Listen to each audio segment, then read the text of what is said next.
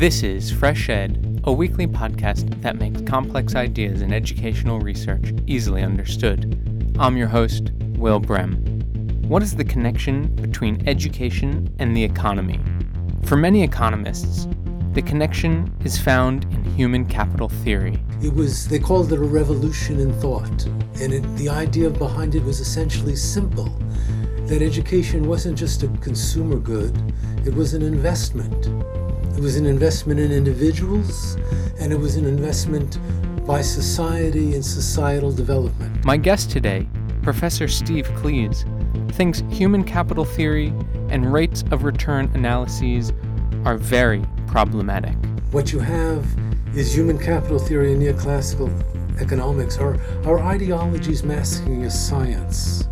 It's, it's absurd to think that there is some way to assess technically the trade off between higher education and primary education, between education and health and the environment. In our conversation today, Steve talks about his new article, Human Capital and Rates of Return Brilliant Ideas or Ideological Dead Ends, which can be found in the latest issue of Comparative Education Review. He takes us through human capital theory, its internal logical fallacies, and proposes a set of alternatives. All we have is a messy, participatory, democratic struggle of individuals and groups with some common interests and some different interests. Steve Klees is professor of international education policy in the College of Education at the University of Maryland. Steve Klees, welcome to FreshEd. I'm very glad to be here. Thank you for having me. You are an economist by training, uh, but you have spent most of your career in the comparative and international education field. How do economists typically think about or look at education? Um, that's a huge question. Uh, but and, and the answer really depends on what kind of economist you're talking about. There, there are different schools of thought. But the, the main dominant school of thought is called neoclassical economics. And that, I, that neoclassical economics is really about competitive capitalist market systems. And um, within that, uh, education uh, is a very important piece of understanding education, economics, and development. Um, in particular, neoclassical economists have developed something they call human capital theory that is a framework for understanding education's role in the economy and in society. And how has or how is human capital theory measured? How do we even how do economists see human capital? Well, um, human capital is a, a latecomer to economics, to neoclassical economics. Neoclassical economics goes back to Adam Smith and the Wealth of Nations in the 1700s, and the term neoclassical actually uh, was coined at the end of the 1800s, and it's about how a competitive market system operates. Um, human capital theory wasn't developed till the late 1950s, early 1960s. Prior to human capital theory, you know, economists understood the economy in terms of supply and demand. Did you always see economists talking about supply and demand? Of small companies, small firms, small households competing with each other. And trying to understand how that competition worked, what you got out of it, how a market system worked. Prior to human capital theory, economists had a lot of underst- a lot of difficulty understanding labor and work. Labor prior to human capital theory was an anomaly. It wasn't something you could talk about in terms of supply and demand. It, it, it economists in those days in the 50s looked more like sociologists. There was a whole field of labor economics where they studied real world labor. They studied strikes, they studied unions, they, they studied how large firms operated. Um, but education didn't really fit into that structure at all, to that way of thinking. And there were odd people out in neoclassical economics because they were more like sociologists and they weren't talking about competitive market structures and supply and demand. And human capital changed all that. How so? Well, um, it, it really made economists able to talk and think about education and labor, labor especially, as a commodity, like any other commodity, that's bought and sold on a marketplace, that has a price that's determined by supply and demand in the marketplace. Um, human capital theory developed um, because it, it, it was explaining puzzles that, that people were trying to understand how economies grew. And they understood that there were more workers and there was more capital investment, but they didn't really have any idea about quality of work. And the whole idea of human capital was it explained better to neoclassical economists anyway, why some countries grew faster versus slower. It was, it was they called it a revolution in thought. And it, the idea behind it was essentially simple that education wasn't just a consumer good, it was an investment. It was an investment in individuals, and it was an investment by society and societal development. So, this, in a sense, it would be that if an individual were to receive uh, education or more education than another, they or he or she would be more productive in an economy uh, and maybe measured through income. Is I mean, is this is this the way the neoclassical yeah economists were seeing this? Yeah, um, they they looked at two outcomes of um, education in particular. They looked at earnings, and they weren't interested in private benefits as much, that earnings are a benefit to you, income is a benefit to you. But they were interested in, within their framework, earnings is a measure, a proxy for people's productivity, like you said. And so they were trying to get a handle on education's connection to individual productivity. And secondly, uh, education's direct influence on economic growth through gross its its effect on gross national product. So you saw starting in the 60s lots of studies of the rate of return they called it the return on investment to education in terms of earnings as a proxy for productivity and in terms of um, economic growth measured by a gross national product. So, based on the rate of return methodology, is is some education better than other education for, for an economy or for, for an individual's productivity? Yes. Um, I should explain a little bit about rates of return. Um, rates of return are a measure of benefits and costs. I mean, when, in, in neoclassical economics, the private sector is motivated by profit. Profit is a signal that this, this, this endeavor is valuable. Adam Smith talked about the invisible hand of supply and demand working in the public interest. That's through profits, supposedly representing where people's benefits exceed their costs, where the outcome of whatever you're making, tables or software or whatever, the benefits exceed the costs. And so um, economists were looking for something as an analogous analogous to that in the public sector.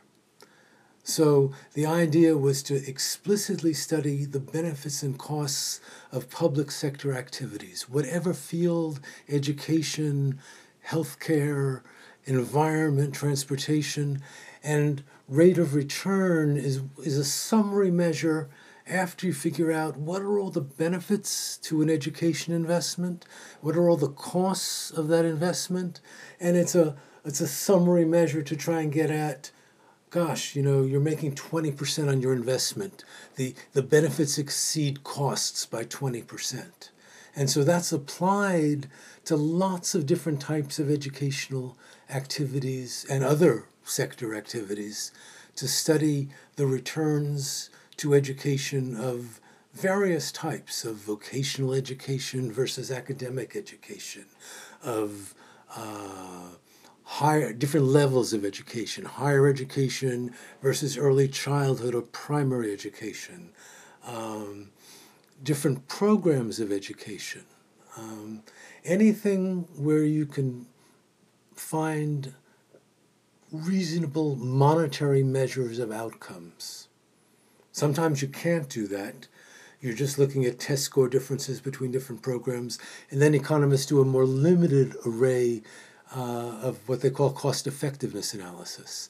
But mostly, economists really like to go after cost benefit analysis because that gives them a metric that they can compare with returns in the private sector. Is this a better investment to take your money out of the private sector, tax it, and put it in education or healthcare or environmental protection? This this sort of thinking um, of of cost benefit analysis of education to an economy. Do you, do you see this as problematic in any way? Yes, uh, the paper you mentioned that I did, and actually much of my work over the last, I hesitate to say it, 40 years, I've been working in this field for a while, has been with the problems of neoclassical economics generally, and more specifically uh, with the internal dynamic, the, the internal eh, problems with that field that gives you measures like benefit cost studies of rates of return. Uh, my, my, my work has been basically saying that even not taking an, a, a critical outside neoclassical economics look, which we can talk about in a little bit, of a political economy perspective, for example. Um, but even if you take the neoclassical economics perspective, there are so many problems within that framework that for me, the benefit cost analysis, rate of return type measures just fall apart. That that they become almost meaningless. So how so? I mean, let, let, let's dig into it. Let's, you know, human capital theory, rates of return analyses. Um, if you're if you're saying that there are problems of the internal logic of neoclassical economics for human capital theory and for rates of return analysis, can you can you dig more into that? Like, how so? What what are some examples of this? Um, I don't know whether to start with the details or the broader picture, and. Um, let me just start with the broader picture because I think then the, the problems with the details become clearer. And the broader picture re, re, revolves around one central idea of neoclassical economics, and that's the idea of economic efficiency or societal efficiency. They sometimes call it Pareto efficiency after an economist, an Italian economist a century ago called Pareto. Um, and it's a it, it's a, a complex idea uh, that I find completely unsound and unreal.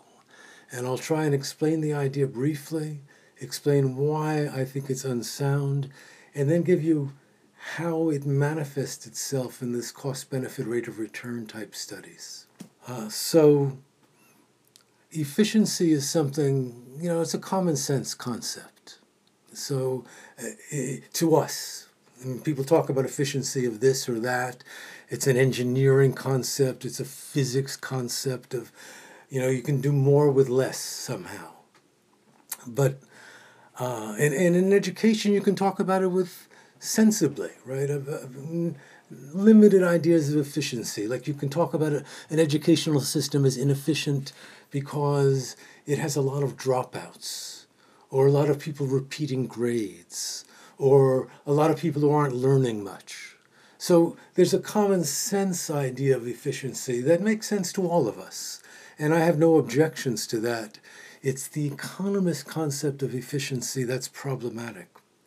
And that's not about an individual sector or an individual project as much as it's the overall society is deemed economically efficient.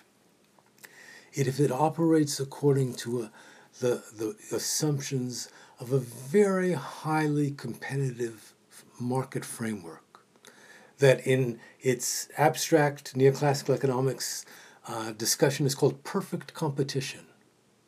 Okay? Perfect competition is a competitive system that is so highly competitive that you've got many buyers and many sellers of identical products that competition that no, nobody's big nobody can influence prices. They're all taking prices in the market. They're all small potatoes. Consumers and producers are the two major motivators and movers of the economy. Consumers are just out there maximizing their happiness, and producers are just out there maximizing their profits. And if everything functions according to, and, and information is perfect, you know everything about everything. If, if you operate according to these simple assumptions, the whole economy is deemed efficient. And what they mean by that is that somehow not only is there no waste, the, the, you know, you're, you're doing everything as cheaply as you possibly can, but you've got the right balance of everything, the correct balance of everything. So you're producing the right amount of chairs and tables and movies and hamburgers and software that something there's something called a correct balance and that's what's efficient in this and it's completely separable from their other major concept, which is equity or fairness or the distribution of these things. So the distribution is sort of irrelevant to efficiency. You can have an efficient society in which half the people in the world are starving. That's, that can be efficient because efficiency is just about those people who have effective demand, meaning they have money, and they can wave that money in the marketplace and demand goods and services. And so efficiency is really to economists about forgetting equity, forgetting distribution. Are we producing as much as possible with the inputs of land, labor, capital, technology that we have? In the theory and in practice, this is just simply absurd. Okay, there's there's actually in theory, neoclassical economists have something called second best theory, and second best theory says that if you don't live in the first best world of perfect competition with all those tight assumptions, unreal, impossible assumptions, but let's say have one monopoly in one sector in which everything else is highly competitive second best says in the second best world, with just one imperfection, you have no idea if the economy is efficient at all. There's no idea if it's close to efficient at all. Because this, this framework is so tight that you only get this overall efficiency of the correct balance of things if prices are the accurate signals sending benefit and cost signals to producers that act in the public interest. With one price off, all of the prices are affected. So, in, in, in, in practice, efficiency demands, for example, that uh, you have the correct balances, correct balance, the correct, in quotes, balance of producing yachts for rich people and rice and beans for poor people. Well, you know, that's just a distributional issue to me. That's an equity issue to me.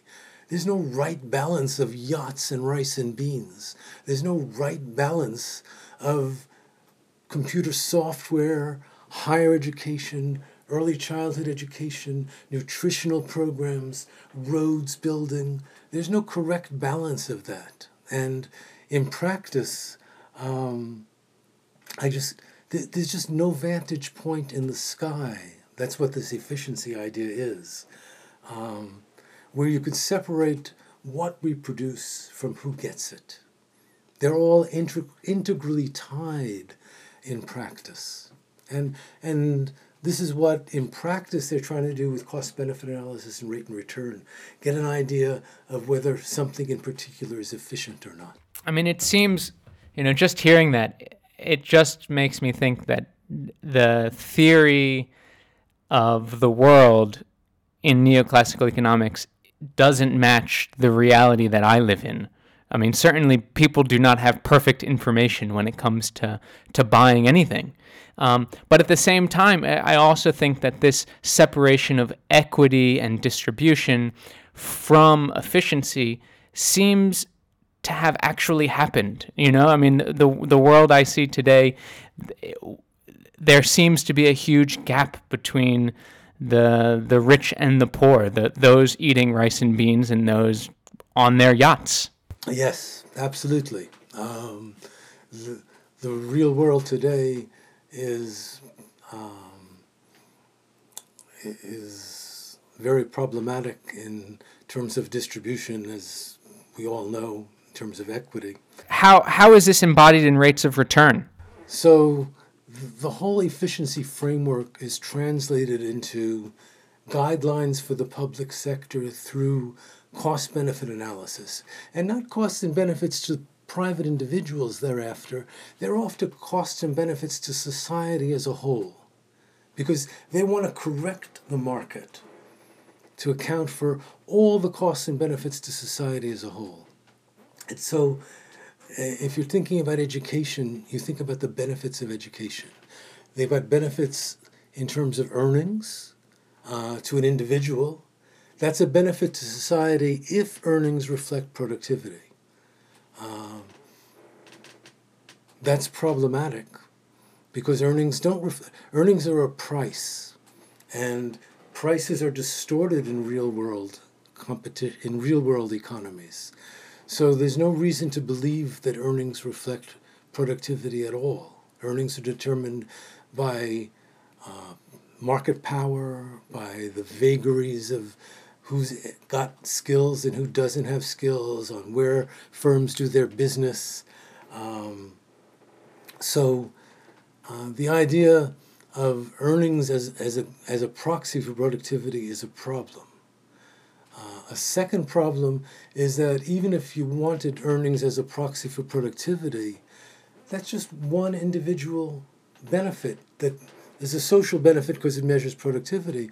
But there are what they call externalities. There are benefits to other people who are not affected in, in who are not included in the market transaction. You decide how much education you're getting. Some supplier gives it to you a public school, a private school, a training program. But the benefits to education go way beyond you. And those are not taken into account in the market. So when there are benefits beyond the individual, they're called externalities because the market doesn't take them into account. And therefore, the market is making inefficient decisions because it's not counting all the benefits. So in education, you can think of lots of benefits that aren't just to you your education benefits uh, other people through your co-worker productivity, through your family, through household health decisions, through helping your children, through uh, lowering crime rates, through lowering welfare rates. It's got lots of these external effects. And the second problem with rates of return is measuring those or, or, are very problematic.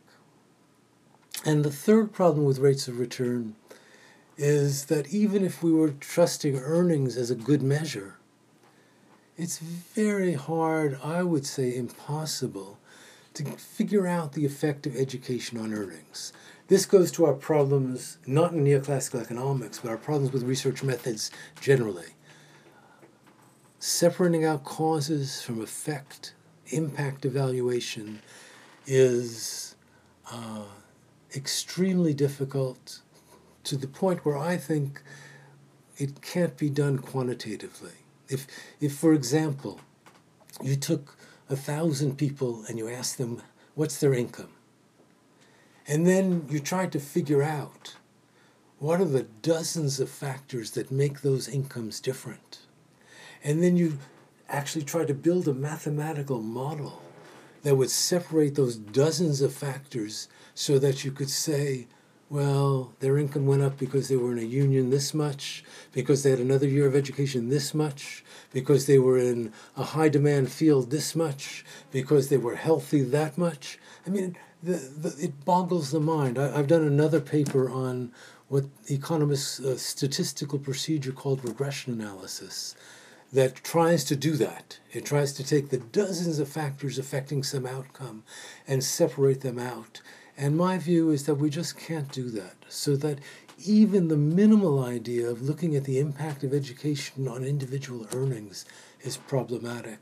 Taking them all together, I find rates of return uh, and cost benefit analysis generally not a good basis for decision making but yet it has been. I mean, it's it's like this these methods and this this particular theory have have been dominant and have um, been used to make decisions in education systems among other sectors.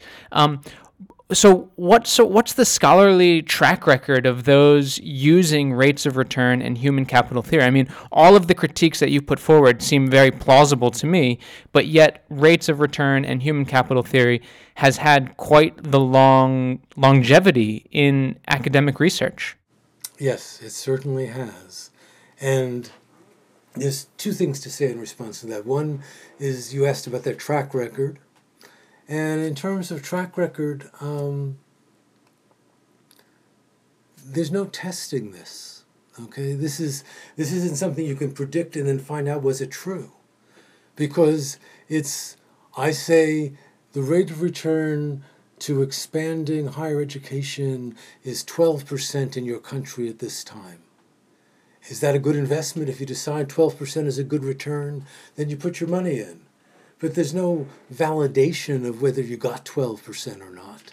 So this is there's there's no there's no track record uh, in terms of these predictions. I mean, they're making predictions now, for example, about education and GNP, and I, I just find those scary and absurd. There, there's some very interesting uh, economists, very competent economists doing this. Uh, Eric Hanushek and Ludwig Wossmann.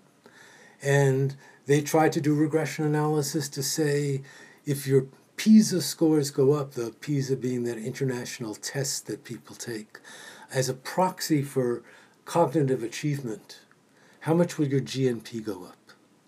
And they come to these conclusions like, you know, uh, uh, 10% increase in cognitive skills gives you a 2% boost on GDP. And if everybody moved to standard deviation on PISA, your GNP would grow seven times in the next 30 years. I mean, this is, this is carrying this framework to an absurdity to me. They can't separate out the impact of education from the dozens and dozens of other factors that influence GDP or GNP. And uh, then to take that out as its influence now and project that 30 or 40 years in the future is just the height of irrational use of a framework of this kind. And I understand why they do it. These are reasonable people. You want good information for decision making, right? You, you, you, and, and to economists, this idea of efficiency separable from equity is the touchstone. But the, the real question for me is the second question you asked is, is basically why has this framework been dominant for so long?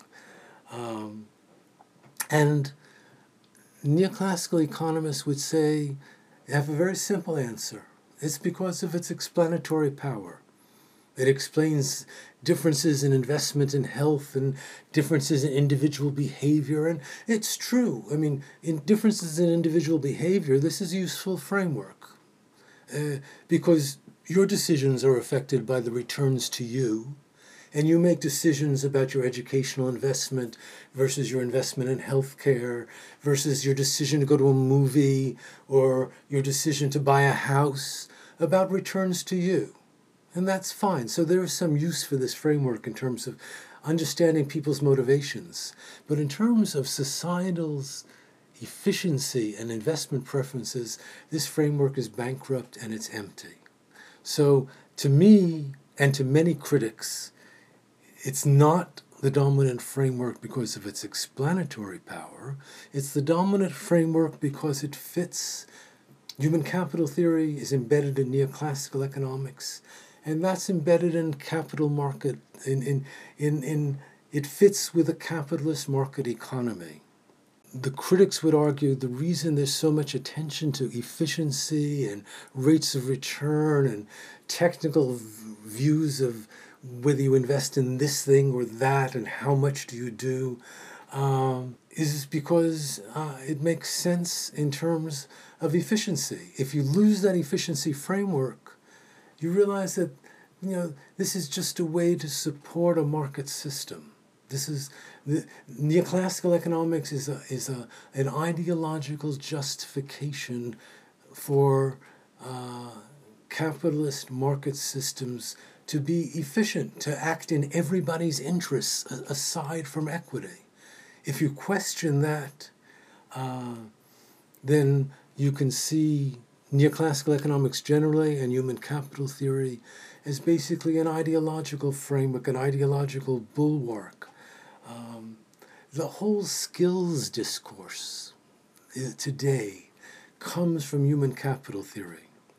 And the skills discourse seems like common sense. It says if people only had better skills, they would be better off, and their countries and societies would be better off.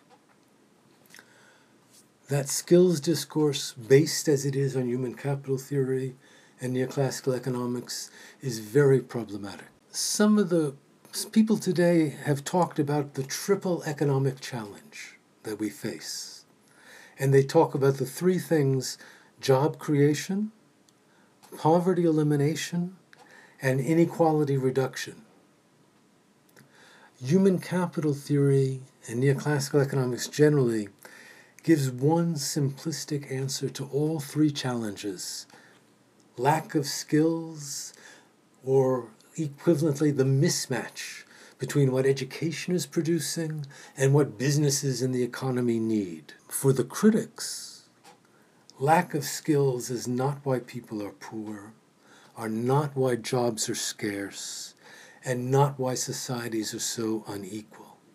The culprit for the critics is that the very structure of the world system in which we are living, capitalism most particularly, patriarchy, racism, and other structures, those very structures are problematic. While capitalism has increased our ability to produce material goods tremendously, so it looks very productive in that way.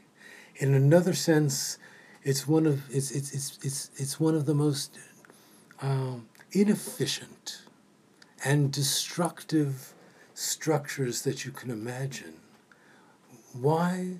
Because almost half the world, I mean, the World Bank says 3 billion people are relegated to the margins of society.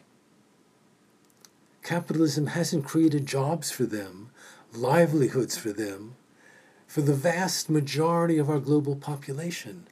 If capitalism was an efficient system, we would be taking advantage of the skills and develop the skills of the 7 billion people on the planet and produce a lot more. Capitalism, in its 200, 300 years, hasn't done that and isn't doing that. Uh, you know, some people talk about we live in a meritocracy. I mean, what nonsense. These three billion people are relegated to the margins of society because they're not meritorious. It's not that at all. It's poverty, unemployment, and inequality, not to mention environmental destruction and other problems, are not failures of capitalism, as they're sometimes seen, but they're the logical outcome of its inherent structure. Uh, so, that that in many ways, um, contrary to prevailing economic views, human capital has been a very destructive discourse. This is contrary to what the majority of economists think is it's been brilliant. But it's been a destructive discourse because it's really blamed individuals for their lack of skills, their lack of investment in the right skills, the lack of good choices. And so instead of understanding problematic structures that we need to do something about, uh, we've been directing attention towards the supply of individuals and how to fix that. Uh, and we've been fixing it for decades. And the payoff with poor countries is abysmal, and the payoff even within rich countries is abysmal. The inequalities within the US, the level of hunger in the United States, the level of marginalization, the level of poor dead end jobs, the level of insecurity, the level of environmental destruction. This is not an efficient system. Turning to alternatives, I'm, I mean, is it even possible or or can we even have an education system in a capitalist economy without human capital theory? It almost seems like, you know, many of these problems that we see in education in terms of equity that you were just mentioning stem from the capitalist economic systems that that are pervasive in most countries. So, how can we uh, envision and create education systems in alternative ways that account for equity while still being in capitalist economies? Yeah. Uh, uh, you're, all you're asking today is tough questions. I, I, apologize. That's okay. Um, let me preface my response to education with a little bit on um, how these alternatives um, are viewed to the very structures in which we live. Because uh, education can only be successful if it's a part of a challenge to those structures in, in fundamental ways. Uh, and uh, there's a lot of alternatives that I, every, everything is contested terrain in this world. Everything is uh, up for grabs, up for debates with different views. So I, I, I view the alternative to neoclassical economics as what I call political economy. Political economy is a contested term, and people on the right use it as well as people on the left. I'm using it more from the left of center point of view of critics of capitalism, critics of other world system structures. And for me, a political economy perspective today raises questions about the structures of the world system in which we live. It, it's the intersection of feminist perspectives, of post perspectives, post colonial, post structural, uh, neo Marxist perspectives, queer theories about uh, heterosexism in society, disability theories, critical race theories. Not that these theories are identical, not that these approaches are identical, but all of them see marginalization as central. And all of them see marginalization not as failures of the world system as much they're failures for sure but not a, but more as a logical consequence of the structures of patriarchy and racism and capitalism in which we live. And while there's agreement that reproduction is pervasive that is these the, this marginalization is not an aberration. Systems are out there that reproduce and legitimate marginalization and inequality. And the education system is part of that, as are all of the systems in which we live. But the critics, the political economists, as I label them, agree that while reproduction is pervasive, there are lots of spaces for, for progressive action. We, through individuals exercise through through exercising individual and collective agency okay to to you, you have the ability, and especially collectively, we have the ability to challenge these structures. And collective challenge is perhaps the watchword of, of, of, of political economists. Uh, social movements, like the women's movement, like the civil rights movement, these are worldwide now. Like the landless movement, the, in Brazil and now other countries, the, the poorest people in the world are organized and having an influence on policy. The untouchable movement in India, uh, the alter, not anti globalization, but the alter globalization movement, the, and in human rights movements and the children rights movement. And so there's lots of examples of contestation at the systemic level and in education. Uh, there's lots of examples in every education, in, in every world, in every country, and in every school system of what political economists would call more progressive approaches to education. That the legacy of people like Paulo Freire, the uh, famous Brazilian educator who founded a field that we call today critical pedagogy. Critical pedagogy is a political economy approach to education, arguing that while reproduction is pervasive in schools, there's lots of ways to challenge that. And so people, individual teachers challenge that all the time. They close their doors to their classroom, they use different learning materials, they teach their students uh, differently about fairness, about equity, about the structures in which they live. They raise questions on that. And it's not just individual teachers, there, there are systems of it. In Brazil, the, the landless movement, which I just mentioned, have their own schools that are Freirean, that are participatory, that are, are so different from the technicist, technical approach to education that we have today eh, throughout the world. Uh, there's a, in Brazil something called the citizen school movement that again is very participatory, that involves the community. We say community involvement all the time, but this is serious community involvement. This is serious democracy for students, for teachers, for administrators, participating and directing curriculum, directing grading, making decisions at a local level uh, together. And sometimes very explicitly challenging the types of feeding education into work and into the labor market that dominates so so strongly. On, on the alternative, I mean, for, for most political economists, when you reject the sort of uh, functionalist view of sociologists, of society, of the efficiency of markets, and say, you know, this is not something uh, in which everybody is benefiting. There's conflict here, there's different interests, and uh, the only way that's going to change is through struggle, through individual and collective struggle. Um, what that means in terms of alternative system wide is difficult to say.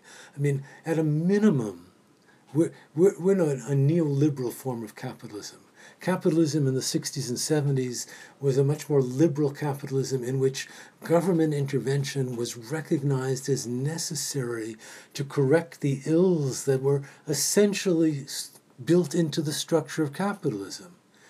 Neoliberalism, starting in the 80s with Reagan and Thatcher and Kohl in Germany, said government is the problem the market is the solution.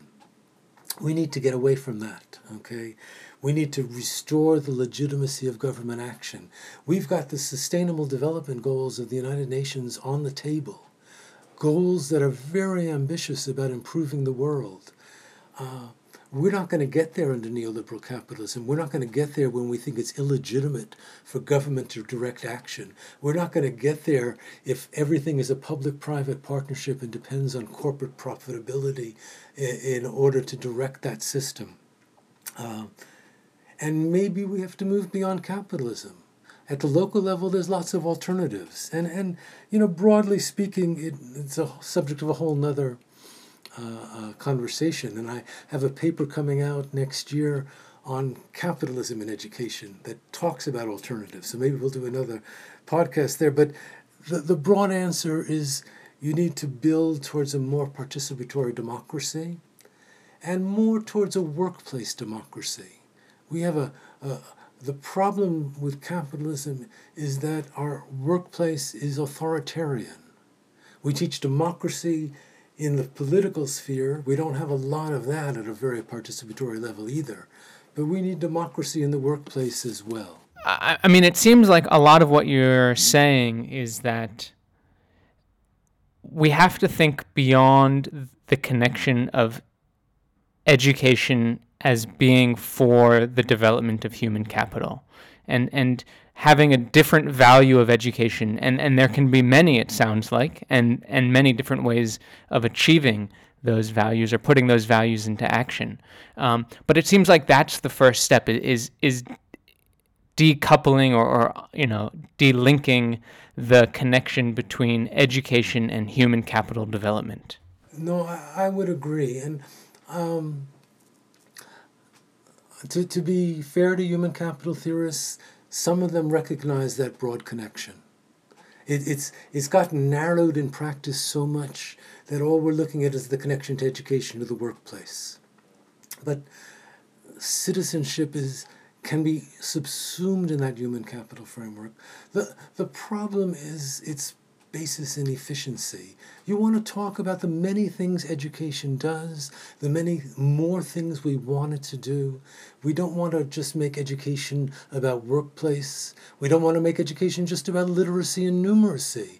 We need to education for peace building, for people to not be aggressive, for people to be fair with each other, for for uh, people to have resilience and uh, people to be creative and uh, so, so there's lots of purposes of education, and, and human capital theory in practice has just narrowed the field too much. And, and more broadly speaking, um, about this political economy framework versus a, a more mainstream, dominant human capital neoclassical framework. Um, you know, the political economy framework doesn't offer the technical policy guidance that rates of return give. You know, for, for neoclassical economists, policies are a dime a dozen. I mean, you just do your cost benefit analysis, and this year vocational education is better than academic education. Higher education is better than primary education. If you reject that framework, what you have is human capital theory and neoclassical economics are, our ideologies masking as science. It's, it's absurd to think that there is some way to assess technically the trade off between higher education and primary education, between education and health and the environment. All we have is a messy, participatory, democratic struggle of individuals and groups with some common interests and some different interests. And, you know, for me, what we have to do is find ways to facilitate that struggle. And in doing so, you know, the, the economics and the, the, the, the, the dominant scientific perspective says, you know, you need to stay neutral and objective. For me, uh, I've learned that you always take sides. That when I write a paper, when I teach a class, when I'm doing research, when I engage in policy, when I engage in my life, I always have to take a side. And if I if if you don't think you're taking a side, you are. Because this is a struggle, this is contestation. And I guess the, my concluding point is that, you know, for me, this is what I said in the paper you cited Neoclassical economics and human capital theory are ideological dead ends. But fortunately for all of us, there are lots of alternatives. Well, Steve Klees, you gave us a lot to think about in this conversation. Thank you so much for joining FreshEd, and you're definitely welcome back when that new paper comes out on capitalism and education. Thank you very much for having me. Steve Klees is Professor of International Education Policy in the College of Education at the University of Maryland. You can find his latest paper on human capital theory in the current issue of Comparative Education Review. FreshEd is brought to you by the Globalization and Education Special Interest Group of the Comparative and International Education Society. Original music for FreshEd was created by Digital Primate. Please note that opinions expressed on FreshEd are solely those of the host or the guest interviewed, not CIES or the Globalization and Education SIG, which take no institutional positions. If you've liked what you've heard today, please rate us on iTunes. It helps. And please be sure to visit us at freshedpodcast.com. Thanks for listening. I'm Will Brehm, and I'll see you next week.